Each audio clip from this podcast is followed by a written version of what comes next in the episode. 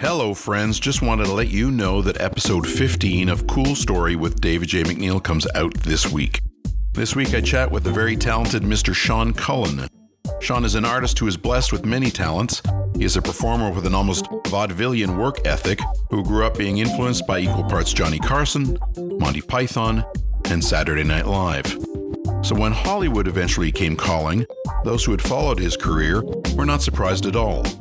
But what would be a surprise to Seán was how narrow the parameters were of who he could be on the American small screen. I wrote two uh, different pilots.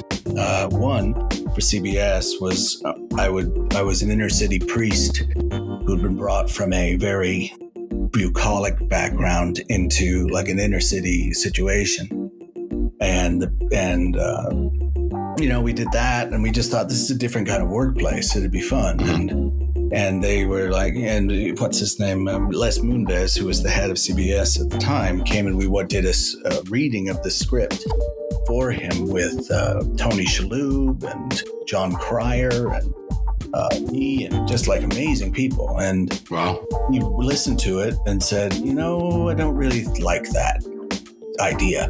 But I like him. He's kind of like the next Kevin James. And I was like, I don't think I'm like that at all. I, I've got a lot of things that are I want to do, and this doesn't really address all of them.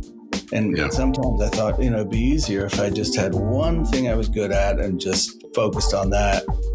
It'd be a lot easier for people to slot me, and then I'd get uh, a sitcom, and it'd all work out great.